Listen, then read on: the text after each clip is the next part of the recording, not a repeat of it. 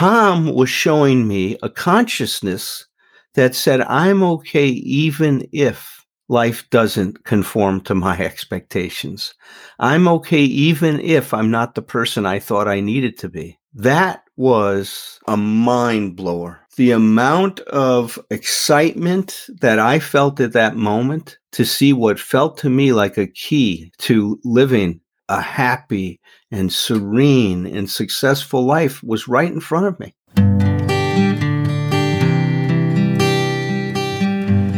Well, hello, friends of Bill W. and other friends. You have landed on Sober Speak.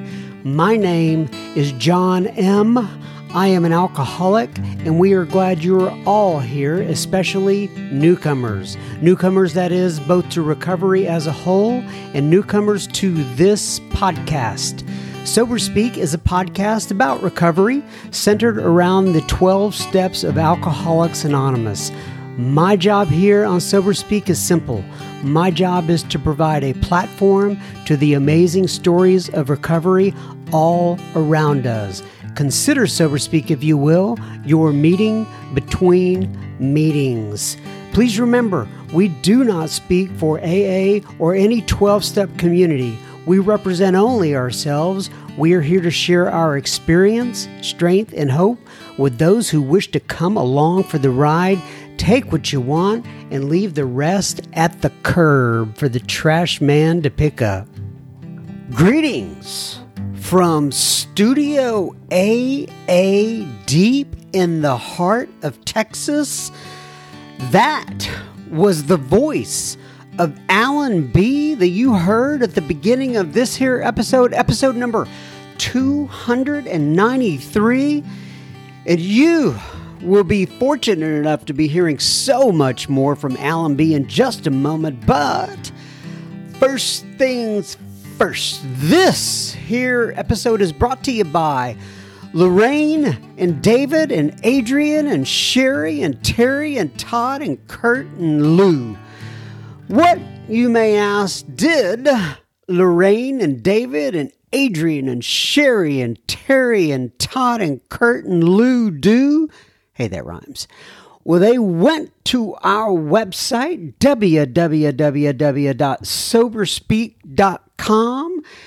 They clicked on that little yellow donate tab and they made a contribution. So thank you so much, Lorraine and David and Adrian and Sherry and Terry and Todd and Kurt and Lou for helping us to keep the virtual lights on here at Sober Speak. This here episode is coming right out to Ewans. So much appreciate you guys. By the way, I am John M., just another bozo on the bus, and I will indeed be the chairperson for this meeting between meetings. And I am truly honored and privileged to serve all of you listening in. So take a seat, if you will, around this virtual table and let's get started. No matter who you are or what your past looks like, you are welcome here. It is an open table for all. We really are glad you're here. And I know that you folks out there listening in have so many other things you could be doing with your time besides listening to my silly little podcast here. And I appreciate you tuning in. All right, I want to read something that um, is in was posted in our super secret Facebook group here. And this is from Steve. Uh, Steve is, I call him our daily reflections guy in the in the Facebook group. Uh, he always puts something in there. Like I think it's every day. Uh, he puts a little quote from the big book, and then he gives a little bit of commentary afterwards, words just like they would do in daily reflections. And Steve is not the only guy, by the way. There are there are tons of folks in there that are posting things. A lot of them very consistently. I think on a daily basis. I don't go in and check it every day. I'm not really a Facebook guy, to tell you the truth, but I think Facebook helps a lot of different people. So we went ahead and set up the group. Uh, we have almost. I think 3,000 people in there now. So, anyway, uh, I love all of you guys and the fact that you're in there and communicating with each other and building a community. It just makes my heart um, makes my heart light. What's the word that I should use there? It makes me makes my heart grow fonder. I, I think I'm messing that up. Anyway, I'll just stop now while I'm ahead or while I'm behind. Anyway, Steve posted this in the super secret Facebook group here, and it says, "My this is from page 11 from the Big Book. If you're reading along at home, it says, "My friend sat before me." And they're talking about Ebby. My friend sat before me, and he made the point blank declaration that God had done for him what he could not do for himself. His human will had failed. Page 11. I'm going to read that again. Because if you're like me, I usually don't pay attention to things on the first run through. My friend, who is Ebby, sat before me. He's talking about Bill Wilson. And he made the point blank declaration that God had done for him what he could not do for himself. His human will had failed page 11 from the big book. By the way, I always think it's kind of fun to take a newcomer as they're coming into Alcoholics Anonymous, set them inside and say, oh, by the way, you, my friend, are beyond human, a, human aid welcome. We're glad you're here. uh, and then Steve writes after that on page 11, uh, or excuse me, uh, as a commentary, and he says, I experience little change when I'm trying to change things on my own. Self control is not possible without God's power. If I had the ability to control my drinking, my thinking, and my actions, I'd have no need for recovery or the steps or God. Well said, Steve. He says, even when I knew it was wrong to drink, I drank. I did lots of things I knew were wrong because I lacked the required power for sane living and healthy choices. Reliance is a reliance on God is a game changer, no doubt. I hope I can remember this to, to, today. And then he always ends it up with help one, save two, happy Friday. Thanks for posting that in there, Steve. All right, now we are on to our featured guest of the week. I so much enjoyed this conversation. This gentleman is Allen B. And Allen is from Doylestown, Pennsylvania. And the title of this one is I'm okay even if dot dot dot. And you will hear Allen talk about that during the episode. Allen, my friends, has been sober for 50 year over 50 years, 5 decades. Mm, yes, isn't that incredible? Uh, five decades, over five decades. Anyway, we discuss a lot of things in here. Allen discusses emotional sobriety at length. Uh, we talk about his dad's bone cancer and his ultimate death, along with the trauma that caused that that caused Allen at age eleven. We talk about Allen's life in the Marine Corps uh, and his experience in Vietnam, his experience, excuse me, his professional career as a clinical psych- psychologist. We talk about Allen's sponsor, and spoiler alert, Tom. Allen's sponsor na- sponsor's name is Tom, and that is still his original sponsor from 1971. Now, how many people can say they have a sponsor for the last 50 plus years?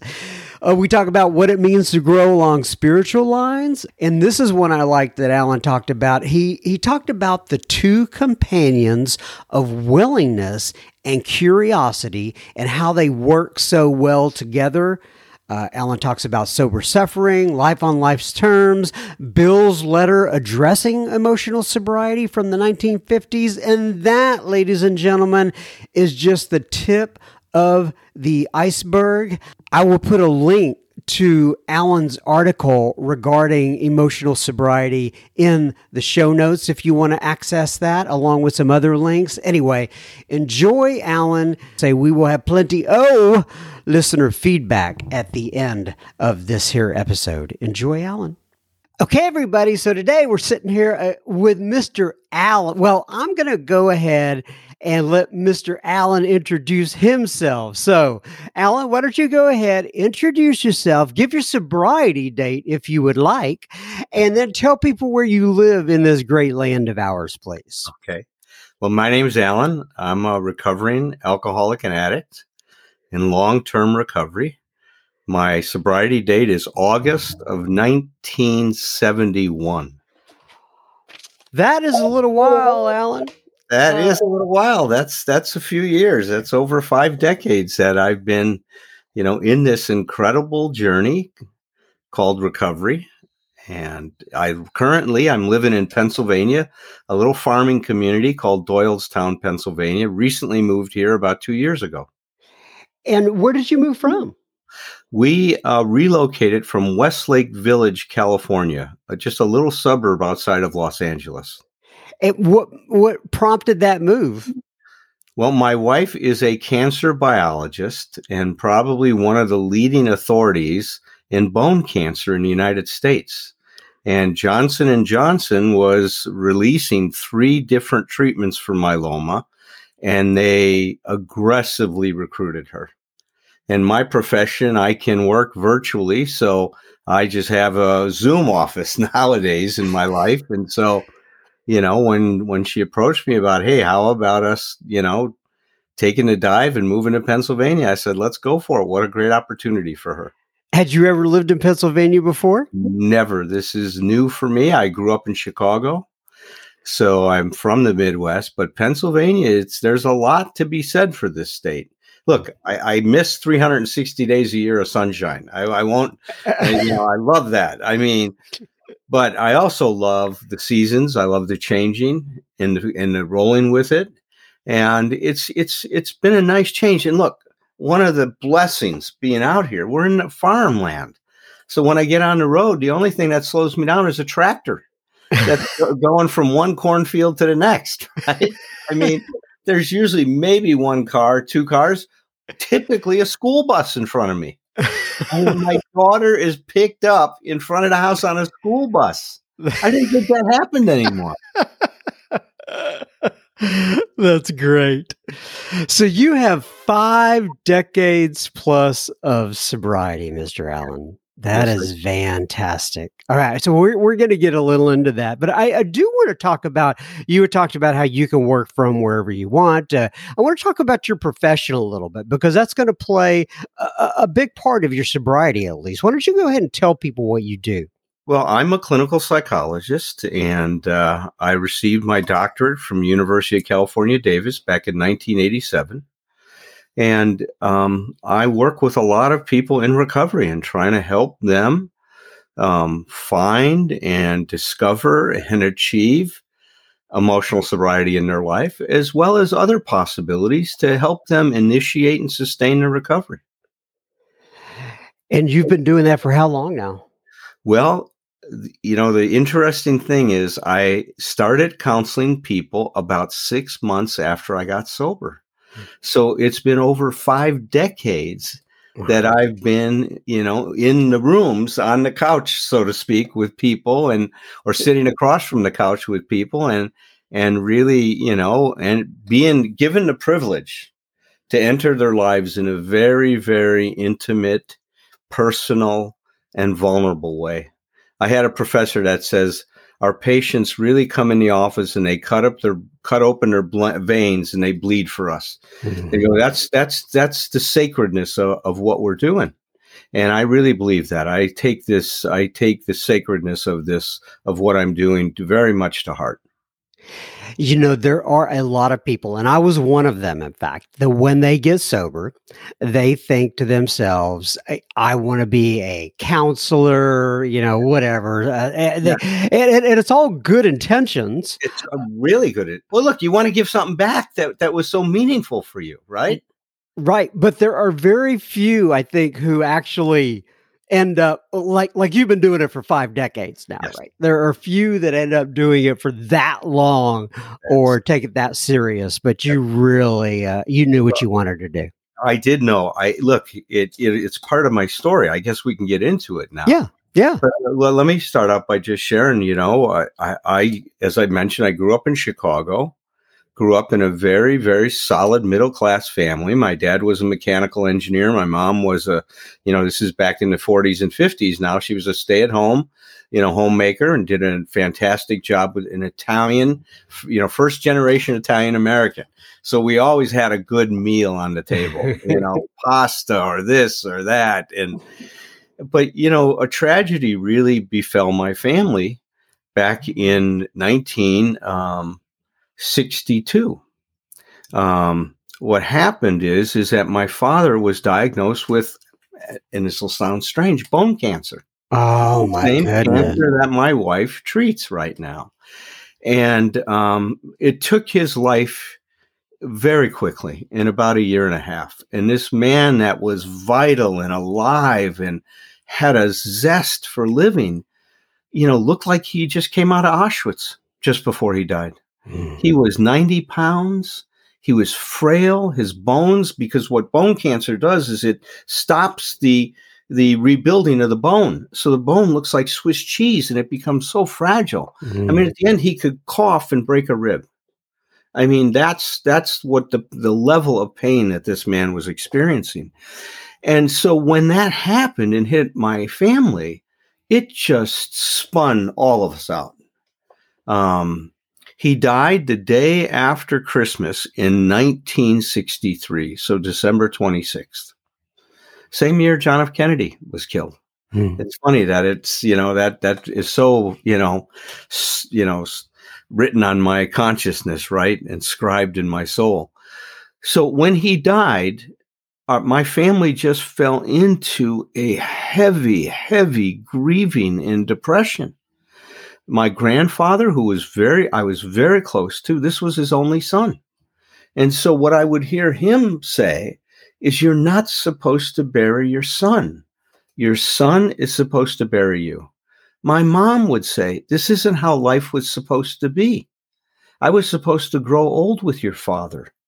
What am I going to do now that I have to raise four kids by myself? Hmm. So what happened, the experience I had is everyone got so consumed by their own pain, there was no room for me. And I didn't know how to make any room for me. Not one person, and this is this probably not probably, this is a part of my motivation to become a therapist, I'm sure. Not one person came up to me during that whole time and said, Hey, Allen, what's that like for you losing your dad? This must be terrible. Can you tell me what you're feeling, what you're experiencing? Nobody, not one adult. My mother never asked the question. My grandfather, oh, they told me how they felt, but there was no room for me to tell anybody. So what did I do? I withdrew. I'm going to go ahead and now, you know, retreat into myself and try to cope with what was un, you know, unbearable pain. And how old were you, Allen? 11. So I'm 11, and I rem- I'll remember just as clear as it's today when when my mom walked in the room the day after Christmas and she says your daddy passed away last night, and she's crying and I start to cry and I look out at the street and you know I this said I grew up in Chicago and in Chicago the roads get mixed with the exhaust from the and the snow gets that kind of ugly gray look and I felt like that's, I became a part of that snow. I froze inside. I did not want to feel anything that I was feeling. I totally dissociated and cut myself off from my experience. Now, I don't think it's it's coincidental that about 4 months after that, 5 months after that, I'm hanging out at Beaubien Elementary School. And one of the cool guys from the front of the school, where there's Robert Square Park, came in the back with a six pack of old style beer. And it was a hot summer day, and the sweat's glistening off the cans. And he, you know, rips one off the six pack and says, Would you like a beer? Now, initially, my motive was I wanted to be cool, right? I wanted to be one of the cool guys. Mm-hmm. The cool guys were happening. If I was a cool guy, then maybe life could be okay. But what happened when I drank that beer was more powerful than being cool. The minute I drank that beer, I experienced emotional freedom. Now, I couldn't have told you that at the time, but the experience was that I was okay being who I was. And even with all the experience of the pain, trauma, witnessing my father's death, all of that, I was okay. None of that mattered for a very brief moment. Mm-hmm. But a part of me said, if one is good, more is going to be better. And I was sprinting as fast as I could into alcoholism. I tell everybody, I don't know if I was born an alcoholic, but the minute I took that first drink, an alcoholic was born. Mm-hmm. No question in my mind. Blackout drinker, and I was a teenage alcoholic, blackouts two to three times a week. I mean, I was stealing money from my mother, who was working as a waitress to help us get by because she was the only breadwinner in the family. I mean, it was instead of me being a, a part of the solution, I was a big part of the problem at that point for her. And, you know, that's, you know, something that I, I have a lot of sadness about, right? Now, that eventually turned into me dropping out of high school I dropped out at 16 years old. Literally, I never went to high school. The first year was a joke. My freshman year at Carl Schurz High School, I hardly attended classes. Blew them off. I would show up for maybe one class, go have a hamburger over at Harry's, and then go find out, you know, where somebody's parents were gone. We'd raid their liquor cabinet and get drunk. That was mm-hmm. five days a week. We would be doing that. And then on the weekends, we'd do some more drinking. So my life was about drinking. It was about being free not knowing how to cope with any of the things that I was feeling. So I knew things weren't gonna weren't going well. I mean, I could see, you know, when you're when I wake up and I don't know how I got home many times a week, and you know, I soiled myself. I mean, and I would make a fool of myself. My life was going nowhere. I was working uh, at at because in Chicago, if you leave school at 16, you have to get a full time job, right? They require that. I was working as a shoe salesman 60 hours a week, and every penny was going to buying booze. In fact, sometimes at the end of the week, I'd have to take money from my mother again, steal money to go buy more booze. That's how much alcohol I was consuming. A true teenage alcoholic. So I knew things weren't going well. And I, I wanted to do something to change. And of course, the first thing that comes to mind is a geographic. Well, maybe if I join the Marine Corps if I become one of the few, the proud, a Marine, hmm. that might fix me, right? make my life okay. Now, I don't. My father was a, a, World War II, you know, combat soldier. Received a Bronze Star. He was a Bronze Star recipient. So I, I'm very patriotic. I love our country. I would give my life for our country. I didn't have a perspective. I was 17 when I joined the Marine Corps. I didn't have a perspective on Vietnam that I have today. But I, the country was calling up men to go fight, and I decided to go sign up. And they couldn't wait for me to come in. Now, because I was 17, my mother had to sign papers to let me go. Hmm. She couldn't wait to sign the papers. She didn't to do with me. So here I go off to boot camp. That was my first experience at detox. So in boot camp, when I was shaking, I don't know if I was shaking because I was withdrawn or because this guy was yelling at me and in my face, telling me what a puke I was. Right? I mean, boot camp was heavy duty. Um, but you know, it's kind of crazy. I picked the Marine Corps because at that point in time, I had an accident when I was a kid, and I had an inner ear problem, and I couldn't swim anymore. And you know, when you're a Marine, you're part of an amphibious assault group, right? in the water and I was the only Marine in my platoon that failed drown proofing. they throw you in the middle of the pool and you're supposed to do this technique to float, right? While a ship supposedly comes and rescues you if your ship gets torpedoed or stuff. And I would try to swim to get there, and po- they got these big long poles pushing me back into the middle of the pool. I couldn't swim. They dragged me out like a wet cat out of the pool, and you know. And, but I did finish boot camp, and then the first thing after boot camp is advanced infantry training regiment. Every Marine is a rifleman. So we went for six weeks to, to this infantry training regiment. And of course, we had liberty. And guess what happened? First weekend out. Yeah. There it is. I drank and I blacked out. I was a blackout drinker. So now my alcoholism is picking up where it left off. I mean, you know, I'm not even having a day in between blackouts now. Almost every time I'm drinking, I'm blacking out. Well, there there became an opportunity to volunteer to go to Vietnam, and I volunteered. So I was shipped to Vietnam um, at the beginning of the summer of 1970. So I ended up going to to Da Nang City and being um, put in a battery, Alpha battery, outside on the perimeter of Da Nang, right at China Beach. We eventually moved out to Hill 55, and then we did some operations in the jungle from that point on. But what happened when I was in Vietnam was very similar to what happened at school. Now somebody comes up to me and says, Hey, would you like to smoke a joint? Never smoked a joint. I smoked a joint, had the same experience, freedom. Another way to be free from myself. There was other drugs that we used over there. There was there was obesitol. It was an amphetamine.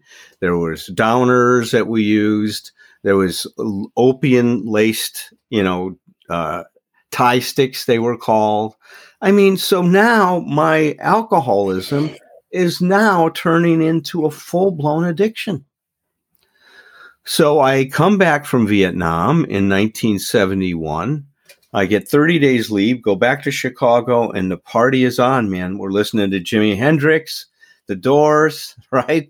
Guess who? I mean, and the booze and drugs are flying. We're dropping acid, we're doing this. I mean, and so I go back to my last duty station. I was really excited. My last duty station was on the island of Oahu at the Kaneohe Marine Corps Air Station.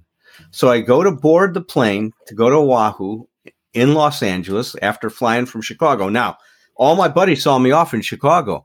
They filled my pockets with party favors. I was going to continue to party over in over in Oahu, right?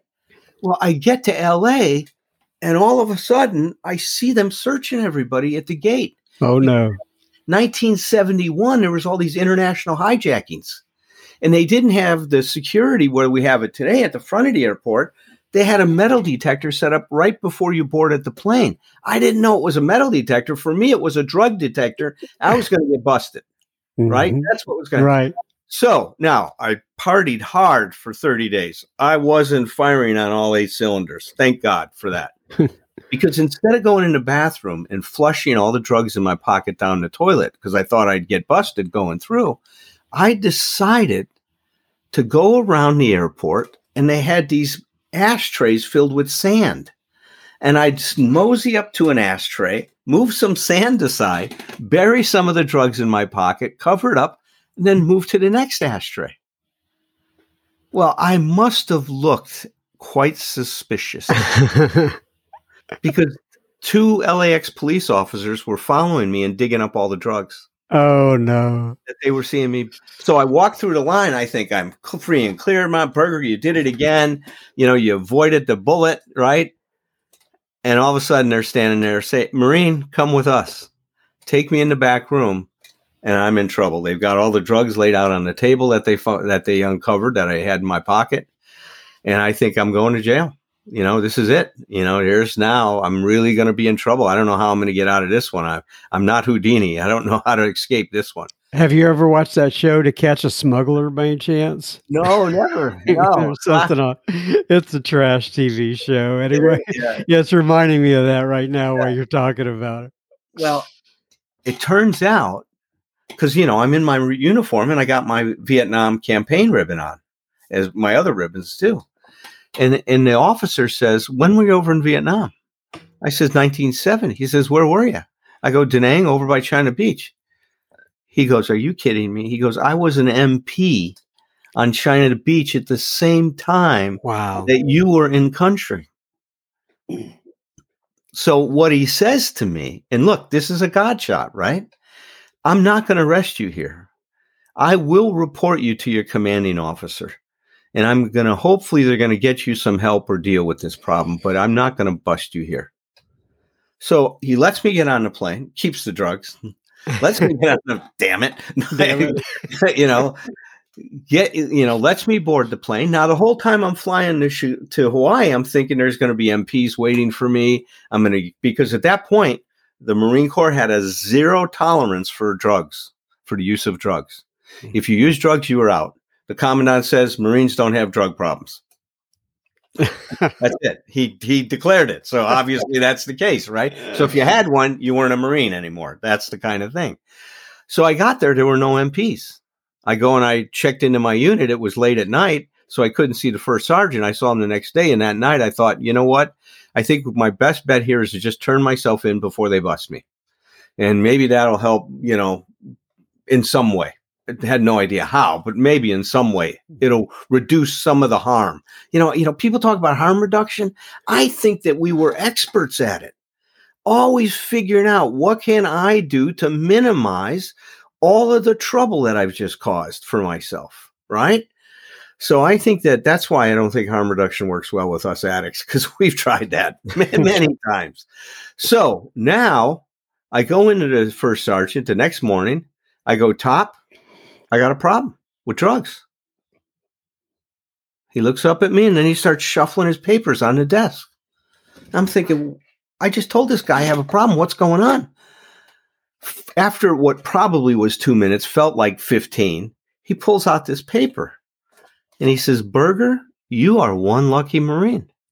I just told this guy, what is he smoking, right? I, I, just told him I'm I'm I'm a drug addict. He goes, three days ago, the commandant signed into an order a drug exemption program. So we're not going to discharge your sorry ass. You're going to rehab. Mm. I was the third Marine admitted to that program on the third day of the program's existence. Wow. Unbelievable, right? Now, serendipity, synchronicity, a God shot. I don't know what it was, but I, I didn't realize I was in I was in the beginning of a miracle. Mm-hmm. I was experiencing a miracle from all of those things that had happened. And how old were you at that time? I was 19 years old. Wow. 19. So I go to this program. They have no idea what they're doing. It's three days old. They put a captain in charge because he had a BA in psychology. I got a BA in psychology. I didn't know crap when I had a BA in psychology. I'm in therapy with him going, yes, sir, no, sir. That's not a way to conduct therapy. I mean, it's, but what they did know is that they didn't know.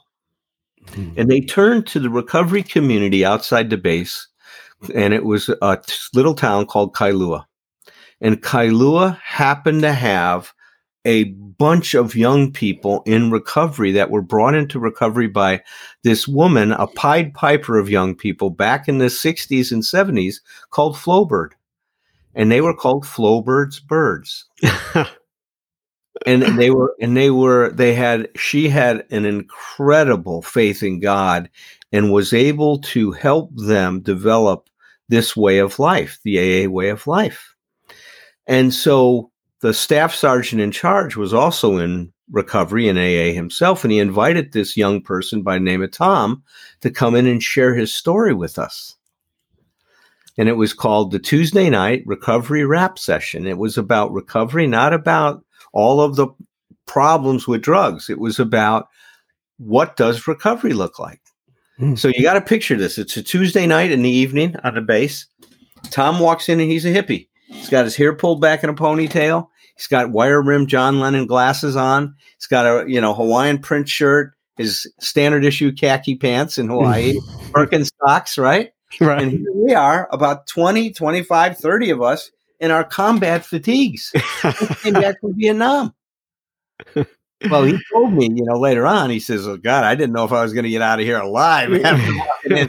And you know, I was skeptical. What does this guy have to say to me? He was out probably protesting while I was over there fighting. Yeah. You know, through him. Yeah. But something, the magic happened that night because when he started to share, when he started to tell his story, much like I'm sharing mine with you, I was able to see the emotional freedom that he had. He could talk about issues in his life pain, suffering, depression, anxiety, insecurity. I would never, never let those words pass my mouth. I'd never let you know I felt any of those things. I was, of course, a hard and tough Marine, right? I can handle anything. Yeah. BS, right? Right. But that's the ego. That was my ego talking at that point. So there was a part of me at that moment, and I couldn't have articulated this way. But I saw that freedom in him that I felt when I picked up the drink. He was okay being himself. He did not need to be anybody other than who he was. I never felt that except when I was getting high or drinking. He was okay being Tom. I was never okay being Allen unless I was high or drunk. A part of me said, if I could achieve that in my life, I just might be able to make this life work. Just maybe. I could find a way through this and be okay and be happy. Now, I didn't realize what I was seeing was that he had a consciousness that was very different than mine. See, my consciousness was so grounded and rooted, and I'm okay if. I'm okay if life is what it's supposed to be. I'm okay if things happen the way they should happen. I'm okay if my wishes and desires get met. Tom was showing me a consciousness that said, I'm okay even if life doesn't conform to my expectations. I'm okay even if I'm not the person I thought I needed to be. That was, I mean, a mind blower. The amount of excitement that I felt at that moment to see what felt to me like a key to living, you know, a happy and serene and successful life was right in front of me. And I could relate it because of what I felt when I was getting high, how that freedom, what that freedom meant to me. That's what I was looking for. That's why I, I got, I ran so fast in that direction. Well, now I get as excited and even more excited about AA and recovery. And I go up to him after the meeting and says, How? How? How did that happen in your life? Is that possible for me? He says, stick around. I think it is. Uh-huh. And I uh-huh. did. I, I would hitchhike every night after I was done at the base. I'd go to the other side of the island. We'd go over the Pali Highway if you've ever been to Oahu. We were on the windward side and we go over to the other side where Waikiki and Honolulu was. I'd go over to his apartment. He'd take me to a meeting. We'd come back to his house and we'd sit and talk for hours. After the meeting, I go back to the base. Would you have to hitchhike back? Hitchhike back. Did that. So that man, and he doesn't mind me using his name, is Tom McCall. Tom is still my sponsor today. Wow. After almost 52 years of recovery. Wow. He Does he has, still wear the Birkenstocks? No, he doesn't. Sometimes, sometimes he wears Birkenstocks. He's changed a lot. He's he's up there like I am. I'm in my 70s and he's in his 70s. And but does he still live in Hawaii? He does. He lives. He lives now on the island of Kauai. Mm-hmm. Uh, then he was living on the island of uh, Oahu. And it's just, I, I can't even begin to tell you what that relationship has meant in my life. He had faith in me when I had none. I mean, he saw something in me that I couldn't see in myself. He saw that there was a potential in me that if I really, really worked hard, and we worked hard, he believed that the program was not in meetings, but in the steps. Oh, he believed in going to meetings, but he said, This is where you're going to find your answers. We got to work these steps. And we did. We worked them rigorously, you know, and thoroughly that year. And if, if, when my fourth step I presented to him, he says, "No, you got to dig a little more on that. Come on, you try a little harder on it this time." And we did, and it, you know, and it was amazing. I mean, I I grew so much that year, and I got so excited about recovery. Now, what's cool that happened for me is after I was 60 days clean, they didn't have any counselors at the Drug Information Center. So the captain came to me and said, Berger, how would you like to become a counselor? I said, beats pushing 105 howitzers around the base, sir. and he said, welcome aboard. And now the second thing in my recovery happens. I find I fall in love with working with other people. of, of sitting with people and trying to help them discover new possibilities. Had no skills at that time. But what I really learned that sometimes it's just one drunk talking to another drunk with love and compassion and concern. And that can be incredibly healing. And it was. We helped a lot of people find recovery in that program. And and also because we had such a great support system outside the base at that Kailua meeting with all those young people that were going on. So now I'm turned on to working with others, and I decide, you know what? I want to become a clinical psychologist. Now, when I would share that at meetings, some of the old timers would say, "Yeah, that's another one of those alcoholic grandiose ideas." right? Those kinds. Of, there was a lot of naysayers. I said, "Just focus on your recovery, son." Well, this was my recovery. This was a part of it. Yeah. And I decided to go back to school. I'm a high school dropout. Wow. Literally no high school. I take my first college class in Hawaii is oceanography. Great place to take oceanography on the island of Oahu. And now I'm falling in love with education. I am realizing that this is a part of expanding my consciousness the work in recovery. I was also doing some individual therapy at that time, going to workshops, and now educating myself. The synergy amongst those three things was incredible for me. I got so turned on to school and I took more courses and then, you know, I I was discharged with a I'm so proud to say an honorable discharge from the Marine Corps after 3 years. They wanted me to stay in. They promoted me to a sergeant because they wanted me to stay in and work as a counselor in their drug program. But I wanted to go back to school and get my doctorate. So I went back to Chicago. And then that, now that next chapter of my life starts to unfold. But what I want to emphasize here is I had a taste of emotional sobriety that early in my recovery. I could not have told you that's what it was. And it's so funny because my sponsor, Tom, had even given me the letter that Bill wrote that was published in the 1958 Grapevine under the title of Emotional Sobriety The Next Frontier.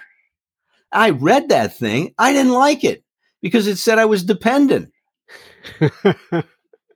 I didn't want to face my dependency. Look, more will be revealed. Huh? How often do we hear that? Mm. You know, what I say is is that as you're around for a long for a long time, like today, I can really see, and it continues to be be more and more is revealed to me today. I'll even share some of that in a little bit.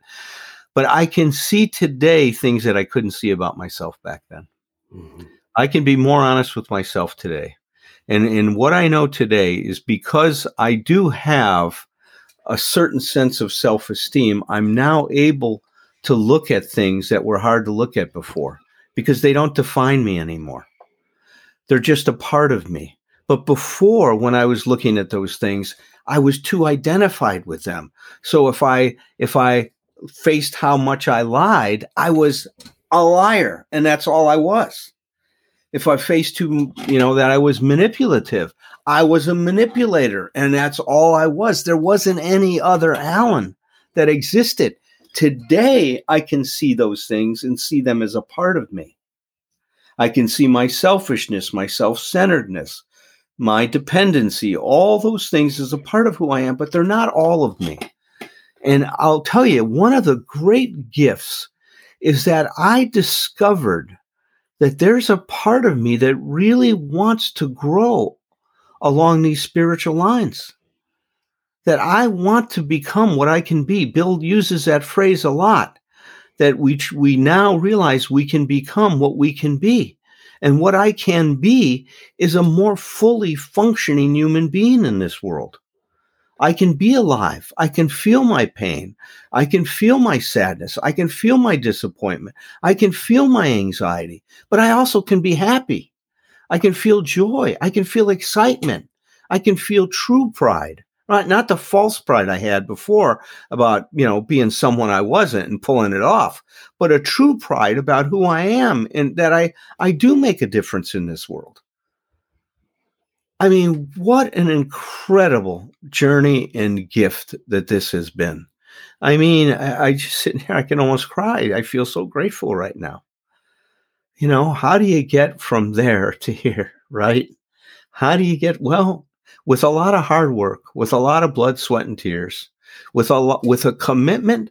And I'll tell you, there's a few key words I want to use here willingness and curiosity. Those are wonderful companions for us on this journey. And you, you know, if you're out there listening to this, please make willingness your friend. Make curiosity your friend. Ask yourself these questions like Bill wants us to ask. If I'm disturbed, what's wrong with me? What's off inside of me? Not, not what's wrong with this idiot that just pissed me off, right? What's going on with me that I'm having such a strong reaction to this? You see, that curiosity about me now looking into and practicing this self examination that we learn in this program has been such a key to developing this new way of life for me. So, curiosity and willingness, the willingness to try things on. I mean, you know, I, I, Tom was very much in, in, in Oahu, in the city of Kailua. This one guy who very wealthy man, bought this house, this old Victorian home, and he converted it into a human growth center called the Place.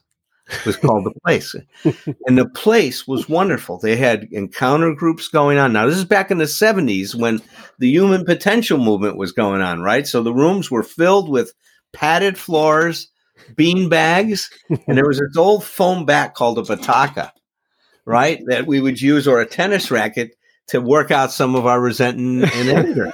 and so this the place was filled with these rooms, and every night there would be an encounter group to address this issue, that issue, and I fell in love with all this personal growth stuff. Mm-hmm.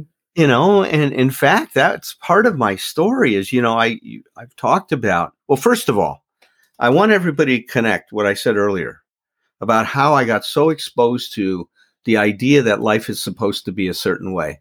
And if it's not that way, we don't know how to cope with it. That's what I saw my mother do. That's what I saw my grandfather do. Now, they never told me that, mm-hmm. but I saw it.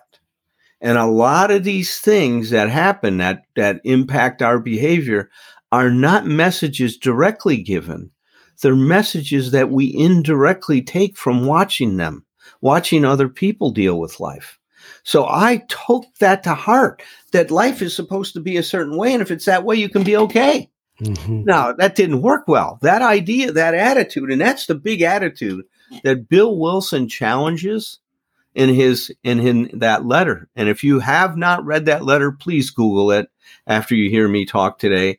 Read it because it's got so much, so many insights into into into life into Bill's struggle with his depression and what caused it, but also into our dilemma, you know, which is what I say a consciousness that says, I'm okay if.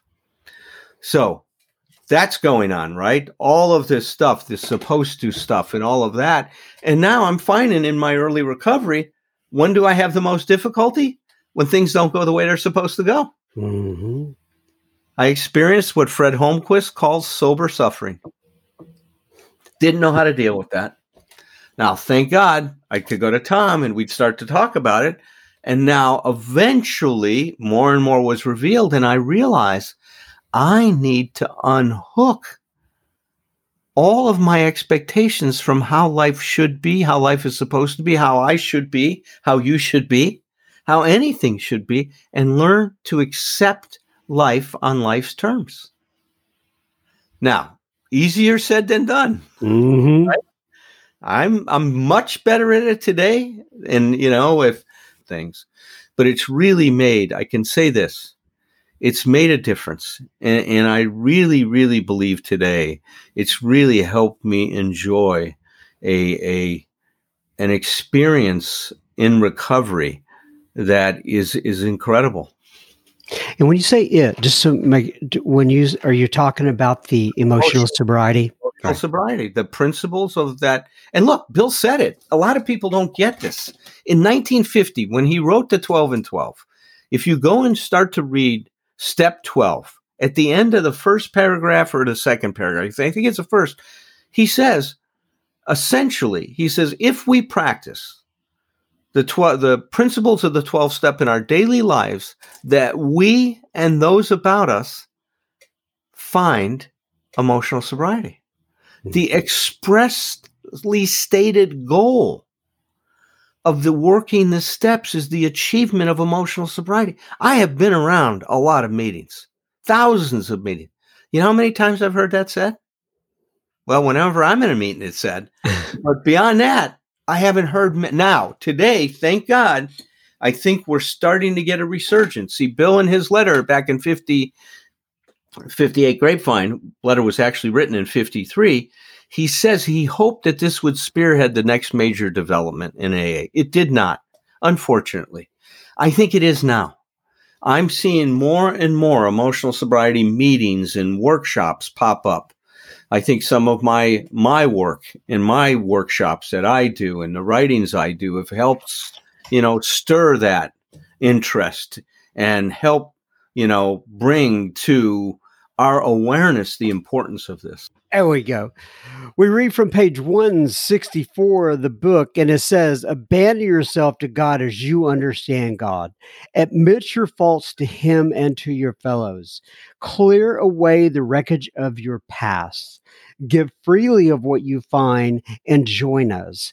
We shall be with you in the fellowship of the Spirit, and you will surely meet some of us as you trudge the road of happy destiny. May God bless you and keep you until then. And I do want to go ahead and mention with Allen has talked. Uh, so I'm gonna I'm gonna tell them about our conversation before I came on, right? And where I struggle with uh, people like yourself. And what I mean by that, and I'll, I'll describe it, is you are an AA member, right? You've been going to AA for a long time. You've been to thousands of meetings. You have that piece, but you also have your your you have a public persona and you have written books and you have workshops and all of that stuff, right? And generally speaking, I just have kind of traditional bozos on the bus. Even though you're one of us, you also have a lot of stuff that goes on outside of Alcoholics Anonymous. And I want to give you a chance to to to mention those. And when I say mention those, I know you have a, a Thursday night workshop that people can attend, and you've done some writings as well. And, and you can go ahead and talk about about that. Tell people where they can find it. Well, th- thank you for giving me the opportunity to do. As we got on, I said to you, "Look, this I'm not here to promote anything, but but it, it is a thing of attraction, not promotion. Because the Thursday night meeting I started as a public service when COVID hit, and I felt people weren't getting to a meeting, and wouldn't it be great if we could just do a workshop and bring people in and get a community together that was interested in emotional sobriety? So it's every Thursday night for at 7 p.m. Pacific Standard Time. It's an hour long workshop. We're currently going through the steps and looking at how the steps help us achieve what we call an authentic self esteem and how that relates to emotional sobriety. It's an amazing discussion. There's f- me and three of my colleagues, um, Herb K., um, Tom Rutledge, Roger Andes. We take turns. We're right on step number eight right now and we're going through it. It's and all of these are archived on a YouTube channel that's called the Institute for Optimal Recovery and Emotional Sobriety. There's like 90 videos. Some of them have had 10,000 views already. So, you know, I'd encourage you if you want to learn more about that, come to the meeting. If you go to my website, there's a link to the meeting www.abphd.com. So abphd.com. It's my initials with my PhD. Also, you'll find out all about my books. The one I'm really excited about now is my new book, The 12 Essential Insights for Emotional Sobriety. So, if you want to take a deep dive into the process that occurs, because the 12 insights are building on, like just steps build upon one another, right? I say that there's the way I talk about the steps, there's an energy that starts, right? One step creates a charge and the next step discharges it and then creates its own charge and it propels you right through the steps. I just love how they work. well, that's the process in emotional sobriety. Once you get hooked in, and I'm sure you've had this experience, the steps start working you. I mean, yep. you don't work them anymore. In the beginning, you have to. You got to make it conscious. But after a while, these things take a hold of our life, right? And then we start moving, which is great. You know, so so if you go um, if you go on my on my website, you can see the books that I've written get the link to the meeting and see the other stuff that's available. And I'll put links to all this in the show notes for all you who need uh. I'll send you a link to that Thursday night meeting because that great- sounds great. That sounds great. Well, Allen, once again, it has been a pleasure, and uh, um, I look forward to uh, uh talking with you again soon. God bless you, my friend. I do too. Thank you for the opportunity. Thank you again, Mr. Allen B. Uh, we will get Allen scheduled and get him back on the pod again for another ep. And as usual, we do not want you sharing your gossip. However, we would love you to share this episode with a friend or family member. It may be just what they need today, so pause that device that you're on, hit that little share button, and send it over on to them. We'd appreciate it. All right, now on to a little bit of listener feedback. Sean writes in, and the subject line was Marty C. Fourth Step episodes. And he started it out with, Wow, I am 15 months in the program and I'm doing great, but I have been struggling with the four step. My sponsor and most of the people who share are all resentment or sex people. And what he means by that, and just go back and listen. it just sounds weird. Like if you tuned in and you don't know anything about the four step and you heard me uh, read that, it would just sound a little bit interesting. They're all resentment or sex people. I'm sorry. I'm so sorry.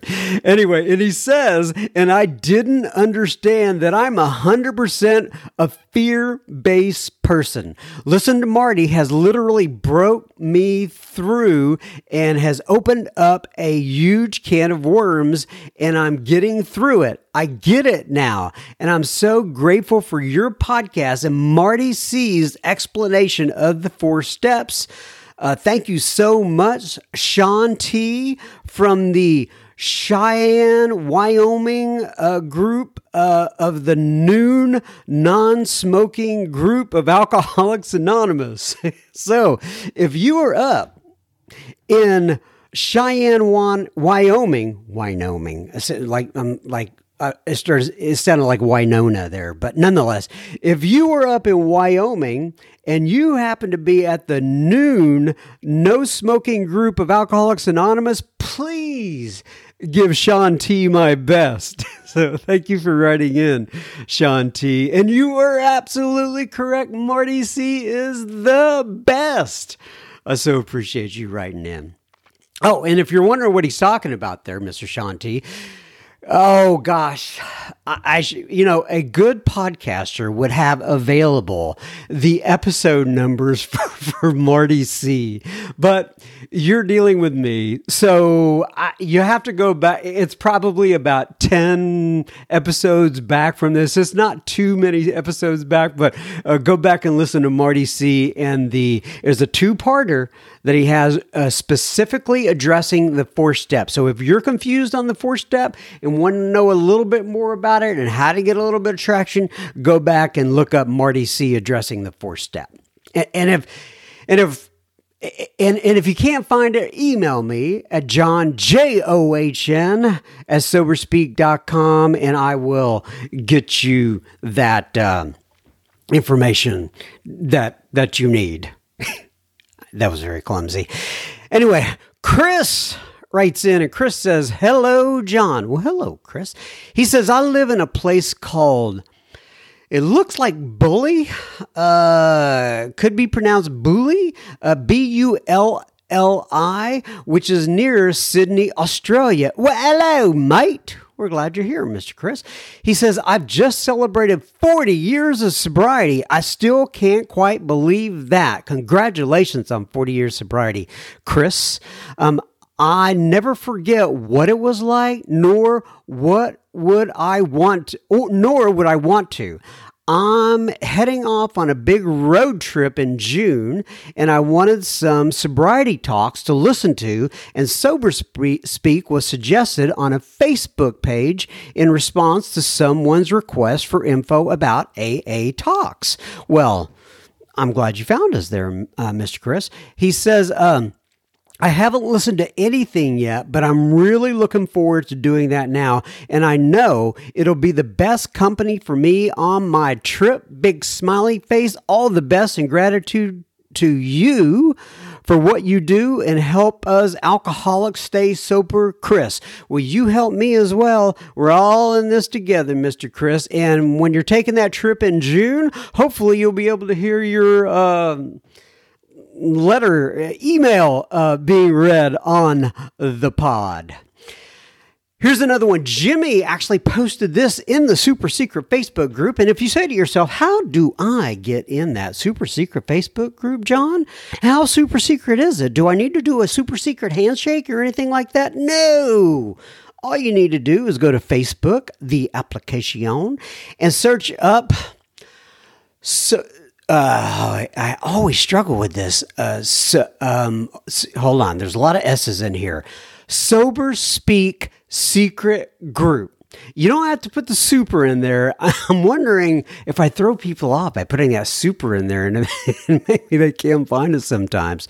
Uh, we just put the super on because there was a gentleman named Dave when we first started this podcast who kept writing in and saying it's the super secret Facebook group, and and I just I don't know, I, it just sounded cool. But nonetheless, go to your Facebook application, look up the Sober Speak Secret group, ask for admission into the group, the bar is very, very low, and we will get you on in there.